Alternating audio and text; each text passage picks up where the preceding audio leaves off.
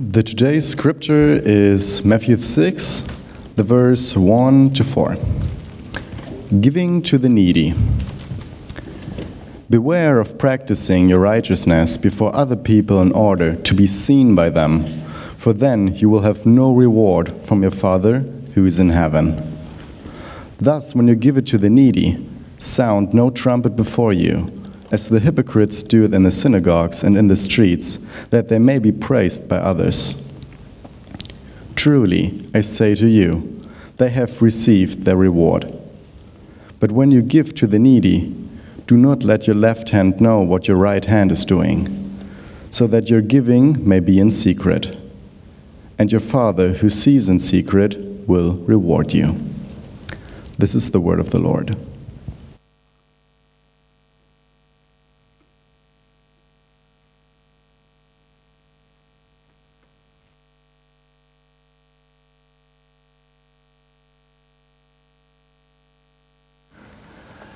All right. Well, for me, let me just say welcome. Glad to have you here today. I know it's a, a nice day outside, but uh, some great things happening in here as well.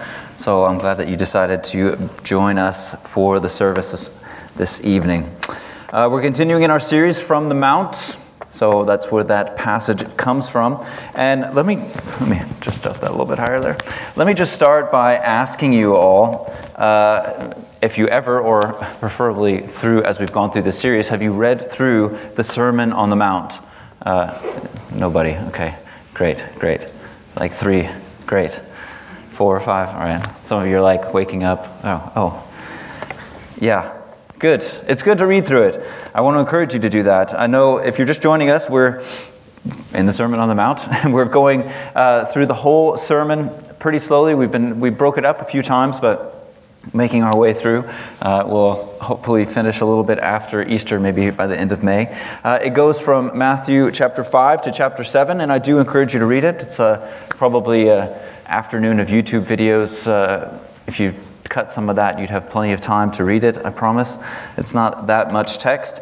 Uh, although it's a lot of, there's a lot of density to it. There's a lot there, and it's, it's good to kind of be reading it to keep in mind what we're going through. We're about halfway, and uh, as we're kind of making this transition into chapter six, I think it's good to kind of keep that in mind and keep in mind where we're heading because what we're going to be heading into in this uh, again incredibly powerful and impactful sermon that jesus gives to his disciples which includes us who follow christ today uh, the words of this sermon should be taken to heart. It should be something that we allow to sink deep into our hearts. And so i, I want to kind of again encourage you to read it because also jesus is constantly building on what he's already said so, as we're going through it, it's good to be having the big perspective in mind.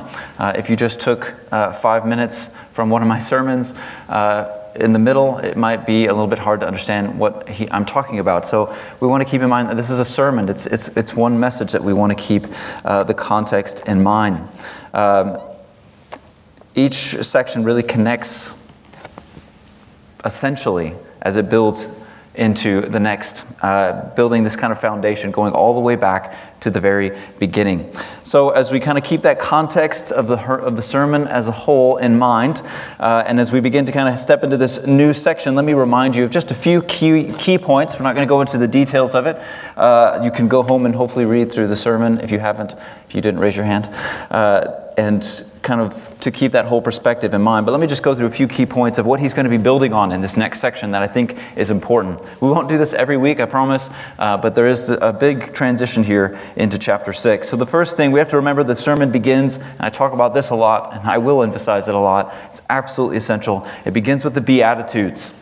And the Beatitudes is a list of the character traits of the regenerate Christian, the one who belongs to Christ, the one who has a transformed, renewed heart that's been placed within them by the power of the Holy Spirit through faith in Jesus Christ as their Lord and Savior. It's a foundation of the sermon. Nobody can be those character traits or have those character traits displayed in their life if that is not true. It's a great list. I'm not going to go through it in detail, but it depicts all of these blessings that we receive in each of the character traits that should be represented in our life And that list, just quickly, is uh, just the list of the character traits themselves is to be poor in spirit, which is to be kind of broken in our, in our sinfulness, and to mourn, and specifically to mourn over our sin, to be meek, to hunger and thirst for righteousness, to be merciful, to be pure in heart, to be peacemakers and all these things, he kind of brings it to this head with that we will then be called children of God. This is the greatest blessing in our identity as children of God. And again, there's no hope, there's no hope for anyone to live by the standard that Jesus is laying before us throughout the Sermon on the Mount if we do not belong to the kingdom of God, if we are not children of God first and foremost. And so we have to always come back to that foundation he lays right at the beginning of the sermon. The second thing he kind of goes into is this little section where he talks about being ready to be persecuted for what we believe in, to stand for what we believe in at all costs and just the blessing that we actually get in that. And then what we should be a salt and a light in this world. This is important. We'll kind of come back to this from what we're looking at today. And then with the third kind of section we've looked at in chapter 5 is this longer section we've been working our way through fairly slowly over the last few weeks, and that is that Jesus is not, has not come to abolish the law of the Old Testament law of God, but to fulfill it is the statement he gives us, and then he goes into six examples, six statements, the you have heard, but I tell you statements, uh, where he is correcting misunderstandings and misrepresentations that the teachers of the law were giving about the law of God. And he brings it into a little bit closer. Famous ones are, you know, you have heard, do not commit adultery, but I say, if you lust, you've already done it. If you, you've heard that we shouldn't, that we should even, that you should love your uh, enemy or your neighbor, but hate your enemy. I say we should pray for our enemies. We looked at that last week. And so it's a powerful section where Jesus is making some big statements. And that brings us then to where we left off last week. For those of you who were here, you might remember. Uh, and he get, leaves us with this just powerful and yet humbling command in the final words of chapter 5, which is that we are to be, anybody remember? We are to be perfect. Yes. We learned that Antonia is already there, but the rest of us are aspiring. You, you raised your hand. It's, uh, you don't have to keep poking at you on that. We are to be perfect as our Heavenly Father is perfect. And this next section is going to build on this command as well. We're called to be perfect because our Father is perfect. We're called to be like Him. Now, we will fail, yes. We will fail at this. We will fall short. But as we are continually dying to ourselves and surrendering our life to Christ every day as we walk with Him, then His perfection, His righteousness, the righteousness of Christ is imputed to us through faith by grace. And this section is going to be built, built on everything that we've looked at so far. We need to understand who we are. We need to know who our Father is. And I emphasize this because this next section, all through chapter 6 especially, uh, we begin to see the use of Father in every section. He's, in fact, every section is going to come back to this identity of who we are as, as children of God, who our Father is and how we relate to Him in this world. There's a change in the perspective and the mentality of how we see ourselves, how we see God as our Father, and how that should affect how we live here today in this world. And that's kind of where we're heading into now. It's really getting into the practical. So let me remind you again that we have been given new names as children of God. We are sons and daughters of the Most High. We belong to a different kingdom. And so we should be living our life in this world as citizens of that kingdom to come, as children of God, as children of our true Father. Keeping in mind, that we do also still live in this world. We live in this world, and so we still have a flesh that needs to be battled. We have worries and doubts that we need to overcome. We have insecurities we need to surrender. This is the reality, and these are some of the things he's going to be dealing with. Through chapter 6, Jesus is going to address, right here at the, at the first sections, are going to be Jesus addressing our spiritual disciplines. And that's what we're looking at today. He looks at giving, and then praying, and then fasting. And then he's going to go into perspectives on money, and fears, and worries, and doubts about the future, and how we should deal with them.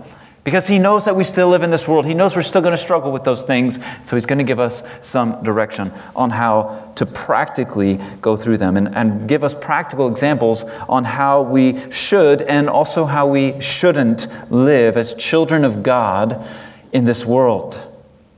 Sound pretty good? You guys ready for that? Ready for chapter 6? All right. Whew. I am. I'm excited. I hope you are too. It's exciting to get into God's Word, right? It's good to be changed and transformed by the power of the Holy Spirit as it breathes into us when we look at His Word together. So let's really be excited. Not just joking, but really. It's something to get excited about. Verse 1, chapter 6, begins with a warning. A powerful, potent warning for us as Christians today. Let me read it again. Be careful not to practice your righteousness in front of others to be seen by them. If you do, you will have no reward from your Father in heaven. Now, this warning is going to set the stage for the following three sections, the following three examples. And within these three examples he's going to go into, we always have to come back to that because that is the application. That's he's making this point, this warning, and then he's going to go through three spiritual disciplines of the Christian life and how we need to be cautious and careful in how we approach it when it comes to our giving, which we'll look at today, when you pray, and when you fast, which we actually already looked at a few weeks ago. So we're jumping a little bit all, all over the place. That's why we have, really have to keep reading through the whole sermon. Keep in mind where we're at. Now, before we get to the example of when we give, or when you give, as he starts it, starts it off in his thought, Let's consider the warning in general, right? Be careful not to practice your righteousness in front of others to be seen by them. Now, wait a minute, we might ask. I thought we're supposed to be the light of the world. How can I be a light if nobody can see what I'm doing? It's a bit confusing. Feels a bit counterintuitive. I thought we were supposed to, that the world should see our good deeds so that they can glorify God. I thought we were supposed to represent Christ to the world. And how do we do that if we're in hiding all the time? How does that work if everything is in secret? Well, first, let's look at what this warning is telling us. So, so, what does it mean, first of all, to practice righteousness? What does it mean to practice righteousness? Jesus is going to give us these three examples of what that looks like when it comes to practicing righteousness. This is our spiritual disciplines in how we give, how we pray, and how we fast. So, our righteousness in general, we look, when we talk about that word righteousness and our righteousness, it comes down to our right standing before God, that I am right in right standing before God. That is what qualifies me as righteousness. And that, of course, is only because I am a child of God because you are a child of God through Jesus Christ. Therefore, when we practice our righteousness, when we're acting that out, we're practicing our righteousness, it is our obedience to Jesus Christ. It is our obedience to Jesus Christ and our response to the grace and love that has been poured into us, that we have received through our relationship with Christ. So we're made right through Christ, and so when we are acting out our righteousness through giving, through prayer, through fasting, it is an obedience and it is out of a response of the grace and love we've received when done as righteousness. There's nothing wrong, of course, with others seeing our obedience to the Lord in itself. There's nothing wrong with people seeing it. This can be valuable. It can be an honorable thing as a means by which God uses to show others his own character through us. We are supposed to be the light of the world, but we must be so careful. Be careful, Jesus is telling us. Check your heart when you're doing good deeds in front of others. And check your heart regularly for your motives. Because if our true desire is ultimately just that others would see what we do, praise us, be impressed by us, look at us in the way that we want to be seen by them, then that is the only reward you will gain. That is the warning, and that should scare us. If you do, you will have no reward from your Father in heaven. I certainly want to live a righteous life. I would hope that everyone here who is a follower of Christ has this desire, a hunger, and a thirst for righteousness, to live a righteous life. And I know also that I have a flesh that I have to battle, as I believe all of you do as well. And there will always be these times, these temptations of pride when it comes to how others see us, because the world values this so much, and that's the world we live in, and how we're seen, how we're perceived by others. And this can then tie into how I give, how I serve, how I pray, how I fast. It can sneak into the way that I do those things, that I would be seen a certain way. The bottom line is, Jesus gives us this stern warning because he knows every single one of us, in one way or another, will be tempted with this in this world. So I be careful, be cautious. It's a pretty thin line we have to look out for. It's a pretty thin line we have to look out for. But I believe the solution actually is simple, and we'll hopefully unpack that by the end of this message today. But it is also a fight. It is a fight. We have to die to ourselves. Destroying pride is never easy in itself. It's a fight, but it's a fight that we can win when we belong to Christ. So let's look at what he tells us here. Jesus begins with the negative. We're talking about giving now. He begins with the negative to help us to understand the right way to give. Let's consider how he tells us not to do it. Verse 2 So when you give to the needy, do not announce it with trumpets, as the hypocrites do in the synagogues and on the streets, to be honored by others. Now, I think it's important to expand on this definition of when you give, especially when we look at when you give to the needy. Uh, because at the time, giving to the poor, especially, was this kind of like pinnacle of a display of piety. It was this image of piety. And I think this is why Jesus gives this specific example when it comes to giving. But for us today, I mean, we should give, and I think there's a, certainly an element of that when it comes to our finances. But for us today, this can be applied to anything that we give as an act of righteousness. Anything that we do where we're giving as an act of righteousness. Ultimately, coming down to how we serve Jesus in the way we serve others. How we serve Jesus in the way that we serve others. This can mean giving financially, giving your time, serving others, serving in your church, serving in your community. Anything that we do when we are giving something of ourselves, right?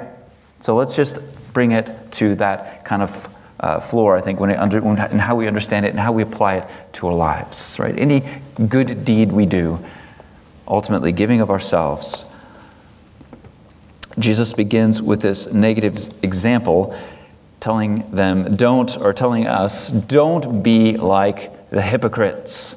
Don't be like the hypocrites. Now, that word hypocrite is actually connected with uh, Greek actors who wore different types of masks in order to play various roles. And Jesus criticizes the teachers of the law, calling them hypocrites. You hypocrites. They were putting on a show for others. They were wearing a mask to hide their true motives. Now, I want to be clear here. In all the research I did, there's not really any evidence to show that they were literally sounding trumpets as they would give. I feel like Jesus sometimes is a, you know, goes a little bit extreme to paint a picture for us. Uh, you know, that would be a bit ridiculous. There, may, there might be some connection to that in, in actual soundings of music of some sort, but uh, I think every time they gave to the poor or every time they gave in the synagogue, I don't think they were literally uh, having a trumpeter go ahead of them. Uh, maybe we'll try that here someday just to see how it looks. I'll have the offering bucket up here and you guys can have trumpets be sounded as you come to give. Louder if you uh, give more. No, I believe Jesus is painting a picture for us of the absurdity of it. When these hypocrites of whom Jesus speaks wanted to give, they probably picked a time when most people would be on the streets, when most people would be around, and maybe people who had influence. They picked their times wisely, maybe made sure that they were noticed in one way or another. Perhaps they even made a little bit of a scene as they performed this great act of righteousness, perhaps with some false humility. I think everybody knew what they were talking about, or knew what Jesus was talking about when he said this. They're like, yeah, they need to be seen. They wanted to be seen, and I think it was obvious. And I don't want to point any fingers, so I'm not going to. But I think we all know that there are those people we know who seem to absolutely have to let us know on social media about all the good things that they've done in the world. And just and sometimes in a with a false sense of humility sneaking in those kind of nuanced comments to tell people that they did a good thing but acting like they're humble about it. Again nobody in this room i'm sure. But we you know what i'm talking about. It's like yeah, yeah. Here's where we need to start to be careful about our hearts we need to be careful about our hearts is there any part of me that just needs others to know what I've done? I need it. I need them to know. Ideally, I want them to know, but not know that I need them to know. That's the best. I want them to notice without me having to tell them. That's even better. But I, I really want people to notice that I did something good. I want people to notice how I serve, how I give how I do good? Am I doing this for myself? Or do I simply want to do good? Do I simply want to live righteous? Do I simply want to be about my Father's business? Jesus warns, or Jesus' warning has a real consequence. Truly, I tell you, they have received their reward in full receiving the reward in full. This is also a term that could be uh, applied legally when a debt had been fully paid. And the implication here is clear that there is no other reward coming. That's it. Paid in full, complete. Now, he's not saying that it's not necessarily, it's, hey, it's still good maybe that they gave.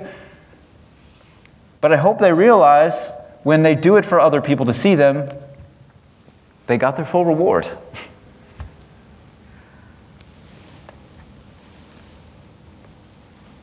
when it comes to simply seeking the praise and adoration of others, it doesn't matter how good the deed was, how great an impact it might have, have, have had, their full reward has been paid because they didn't do it to glorify God. They really did it for themselves. They did it for themselves. And God's not impressed.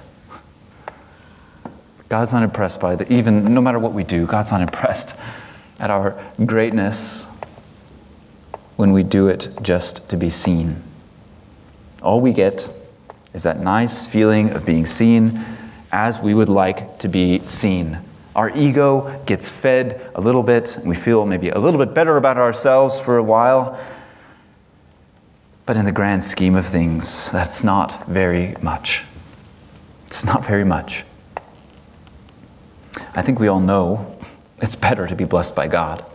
It's better to receive His reward. And I want to be clear it's okay to want His reward. Sometimes there's this idea that we shouldn't want anything, we shouldn't want any reward. I, don't, I just want to do it with. It's okay. I want to please my Father. I want to live for Him. I want to live like Him. It's a good thing. It's better to be blessed by God than to simply get the adoration of others. Maybe the question is how do we know? How do we know? How do we judge our own motive? How do we walk the line between being the light of the world, as we're called to do, and yet at the same time never doing it for the sake of being seen? How do we find that line? And I'll be honest, not easily. Because we're, pride is something so ingrained in our human nature. Not easily. So let's look at the positive side of giving, if you want to call it that. As Jesus puts it in verse 3 But when you give to the needy, so when you do it, when you're giving, when you're serving, when you're doing a good thing, when you're living out that righteous act in obedience to Christ, do not let your left hand know what your right hand is doing, so that your giving may be in secret. What does he mean here? I mean, obviously, obviously, I'm, I'm not likely to physically forget what I've done. You know, I don't like walk around the block and give to the poor and then forget that I did it and then give again. So I'm like, oh, where'd all my money go? I don't know. It's, I've had it. I have no memory of it.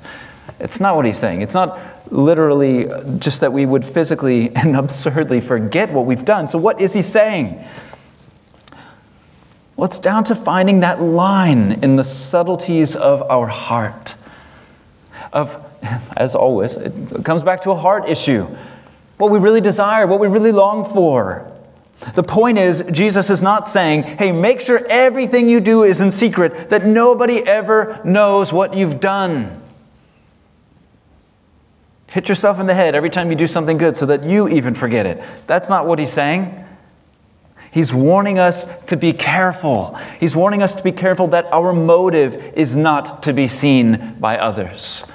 That's a huge difference. In fact, we should care so little, we should care so little about being seen by others that we make no note of it for ourselves. That we make no note of it for ourselves. Do not let your left hand know what your right hand is doing. It's not about trying to avoid others seeing our actions, that we should be running around in secret when we're doing anything at all when it comes to serving or giving, but that we should pay no attention to the good deeds we do. We should keep no record. We should keep no record. And this, I believe, is only possible for a Christian. It's really only possible for a Christian. No matter how someone looks on the outside, no matter how good their life is or how many good deeds they've done in, human, in, in, our human nature, apart from the work of Jesus Christ and the Holy Spirit, it is impossible for us to live a truly selfless life. It's impossible for anyone to live a truly selfless life. And I know people who do a lot of really good deeds.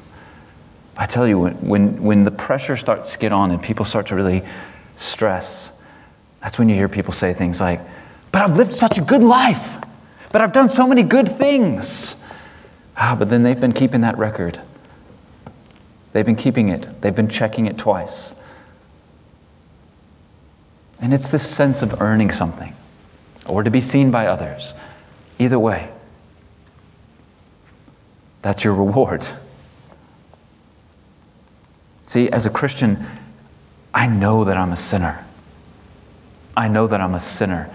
I need a Savior. I need Jesus Christ. And that my righteousness, what makes me right before God, what makes me worthy, is not me, because my attempts to be good, my, all my attempts to do good in this world are like filthy trash, Paul says.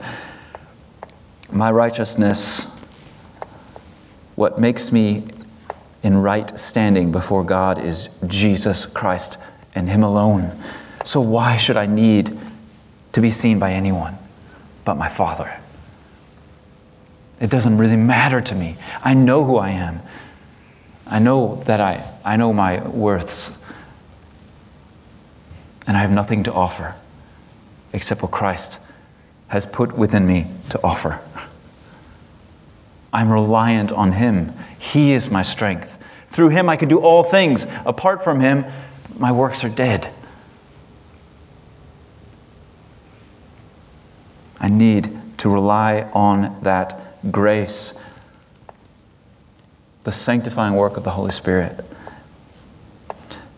This is what should be our aim when it comes to this idea of walking that line again between how am I supposed to be the light of the world and yet not do things in order to be seen by others.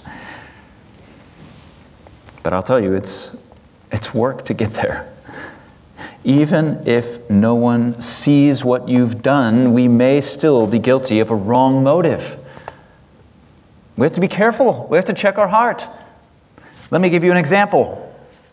Let's say you see someone on Instagram, on Facebook, and they've posted about their good deeds, maybe a little self righteously, and you think to yourself, oh, I'm so glad I'm not like that. When I do good things, I don't need anyone else to know about it. Pride. That's pride. It's a wrong motive. It's keeping a record.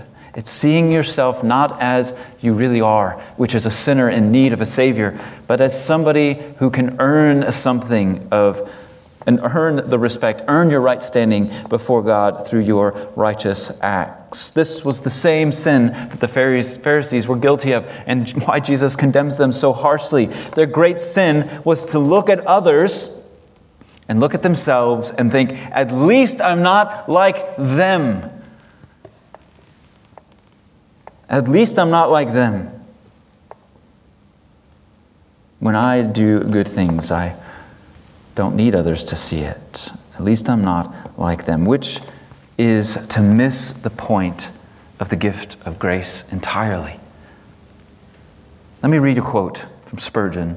It says, Keep the thing, in topic here, keep the thing so secret that even you yourself are hardly aware that you are doing anything at all praiseworthy.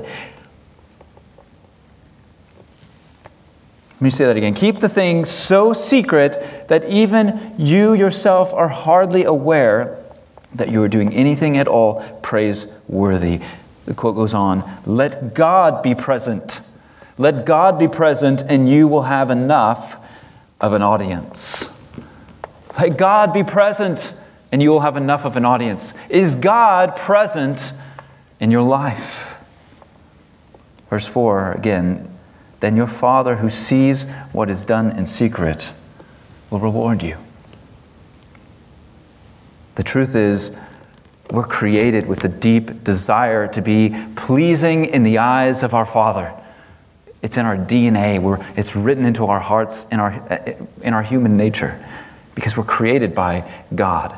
And this is the root of why we seek adoration from others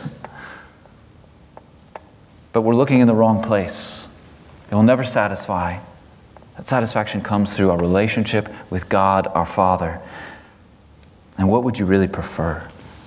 For others to see your good deeds, to pat you on the back, tell you what a great person you are, or maybe to give yourself a pat on the back and tell yourself what a great person you are, and to go to bed feeling really pleased with yourself, or to know that one day you will stand before your heavenly Father, and with a smile on his face, he will look upon you with those and give you those wonderful words Well done.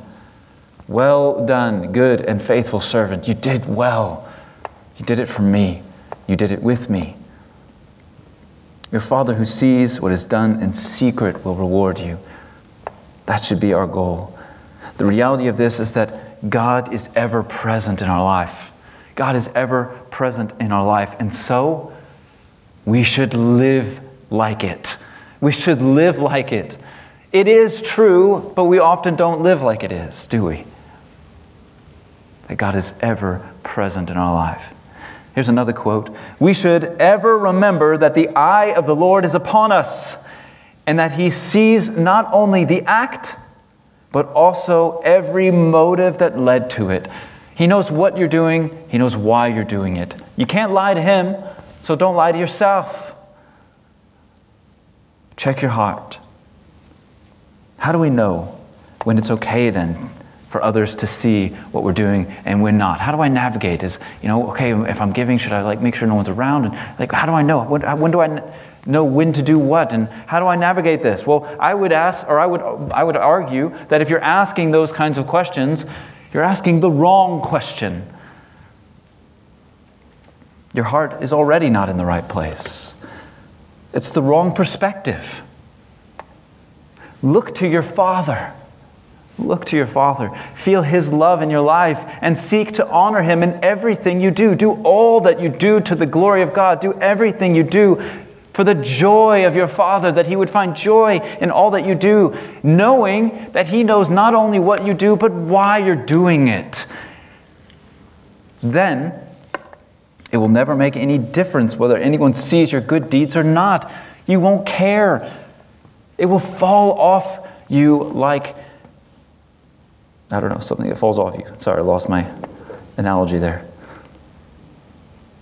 It won't stick to you. It won't matter to you. Not for anyone else to see you, but not even for yourself.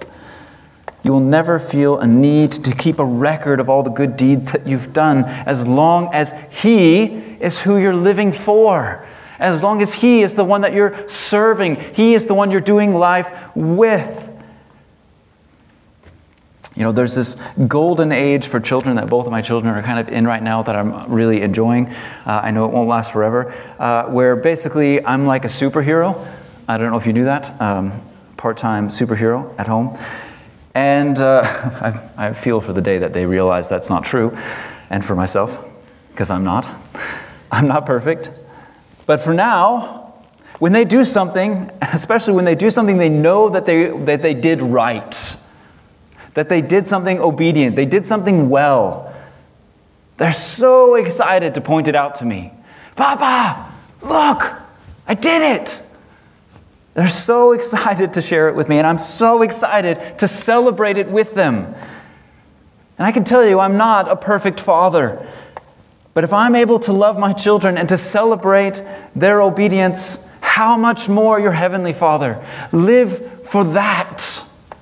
Live for that. And it won't matter if anyone sees you or not. Who cares? I did it for Him. I want Him to see me. That's all that matters. Live your life knowing that He's always with you. Do all that you do, not only for Him, but with Him. Do everything for Him and with Him. He's there, He's with you. Soften your hearts to the presence of God in your life. Soften your hearts to the presence of God in your life, and you will be able to easily forget your own good deeds. And when we really soften our hearts, this is not my notes, but when we really soften our hearts to the presence of God, we have such joy and peace in His presence none of that matters. How other people see us. People, you might do something really great, do a great deed, and, and maybe people look at it, see it differently, and see it wrongfully. You don't even need to correct them. It doesn't matter. That's not where your joy, that's not where your strength comes from. It's found in the presence of your Father. When we really live this way, the irony, though, is that people will notice they'll notice something different about you. You won't be able to hide that. People will see your good deeds, but they'll also see your humility and that you don't really care for praise, you don't care for adoration, that it doesn't matter to you, that you don't see yourself as great because of what you've done. Your greatness is found in the way your Father looks at you with love. And that's a strength that is attractive to the world because they're looking for it and they won't find it. We have it if we choose to soften our hearts to the presence of God in our life. Others will see, begin to see your Father, His character, His love, His compassion and kindness in you. They will see you imitating your Father being about your Father's business. And they will want to glorify Him ultimately. To sum up, I believe it's important to seek to have the right perspective on this. To not get caught up in the subtleties of every situation and every action, but to be thinking big picture, thinking about where our heart is, thinking about what our motive is, and thinking who we're doing it for and who we're doing it with. Ask yourself, do I need do I need others to recognize how hard I work, how much I give, all that I do? Do I find myself judging others who seem to need to be seen for their good deeds? Do I quickly think of myself as greater, as holier than other people around me? And which leads me to feeling better about myself. If you have a yes to any of these questions, I would encourage you to take time today and repent. Take time today and repent. Pride is a dangerous, dangerous sin that swallows us up if we're not careful. If you have any trace of it, repent, surrender it to God. Tell Him that you don't want to live that way. You don't want to serve yourself, you want to serve Him. And I know that I've had to repent of this many, many times in my life, and I'm sure that I probably will again. We live in this world, and this world values status. It values how we are seen by others very much. As Christians, as children of God, the only status that we really need to value is our status as sons and daughters of our Father in heaven. And the more you find rest in this truth, the easier it will be to navigate your life so that you are not focused on yourself or the praise of others or this need to pat yourself on the back. Your Father's love will be your greatest desire. Your Father's love will be your greatest desire. So fix your eyes upward toward Him, seek His reward, and everything else will seem pretty insignificant in comparison. Amen. Amen. Let me close in prayer as the band comes back up as we prepare to worship. Father, we thank you. We thank you that you call us sons and daughters that you transform us, that you work in us. Father, I know that it's very likely that there are some here today that struggle with this, or maybe watching this later online. I know that I've struggled with it. Father, we want to surrender it to you. We want you to be our all. We want your love to be our greatest desire. And we want to let all of the need to be seen a certain way, the need to be admired or loved a certain way, or the need to keep a record and pat ourselves on the back. We want that all to fall away, to melt as we remember that we are sinners in need of a Savior, and it is in you and you alone we are made righteous. Let our works, let our lives reflect this. In Jesus' name, amen.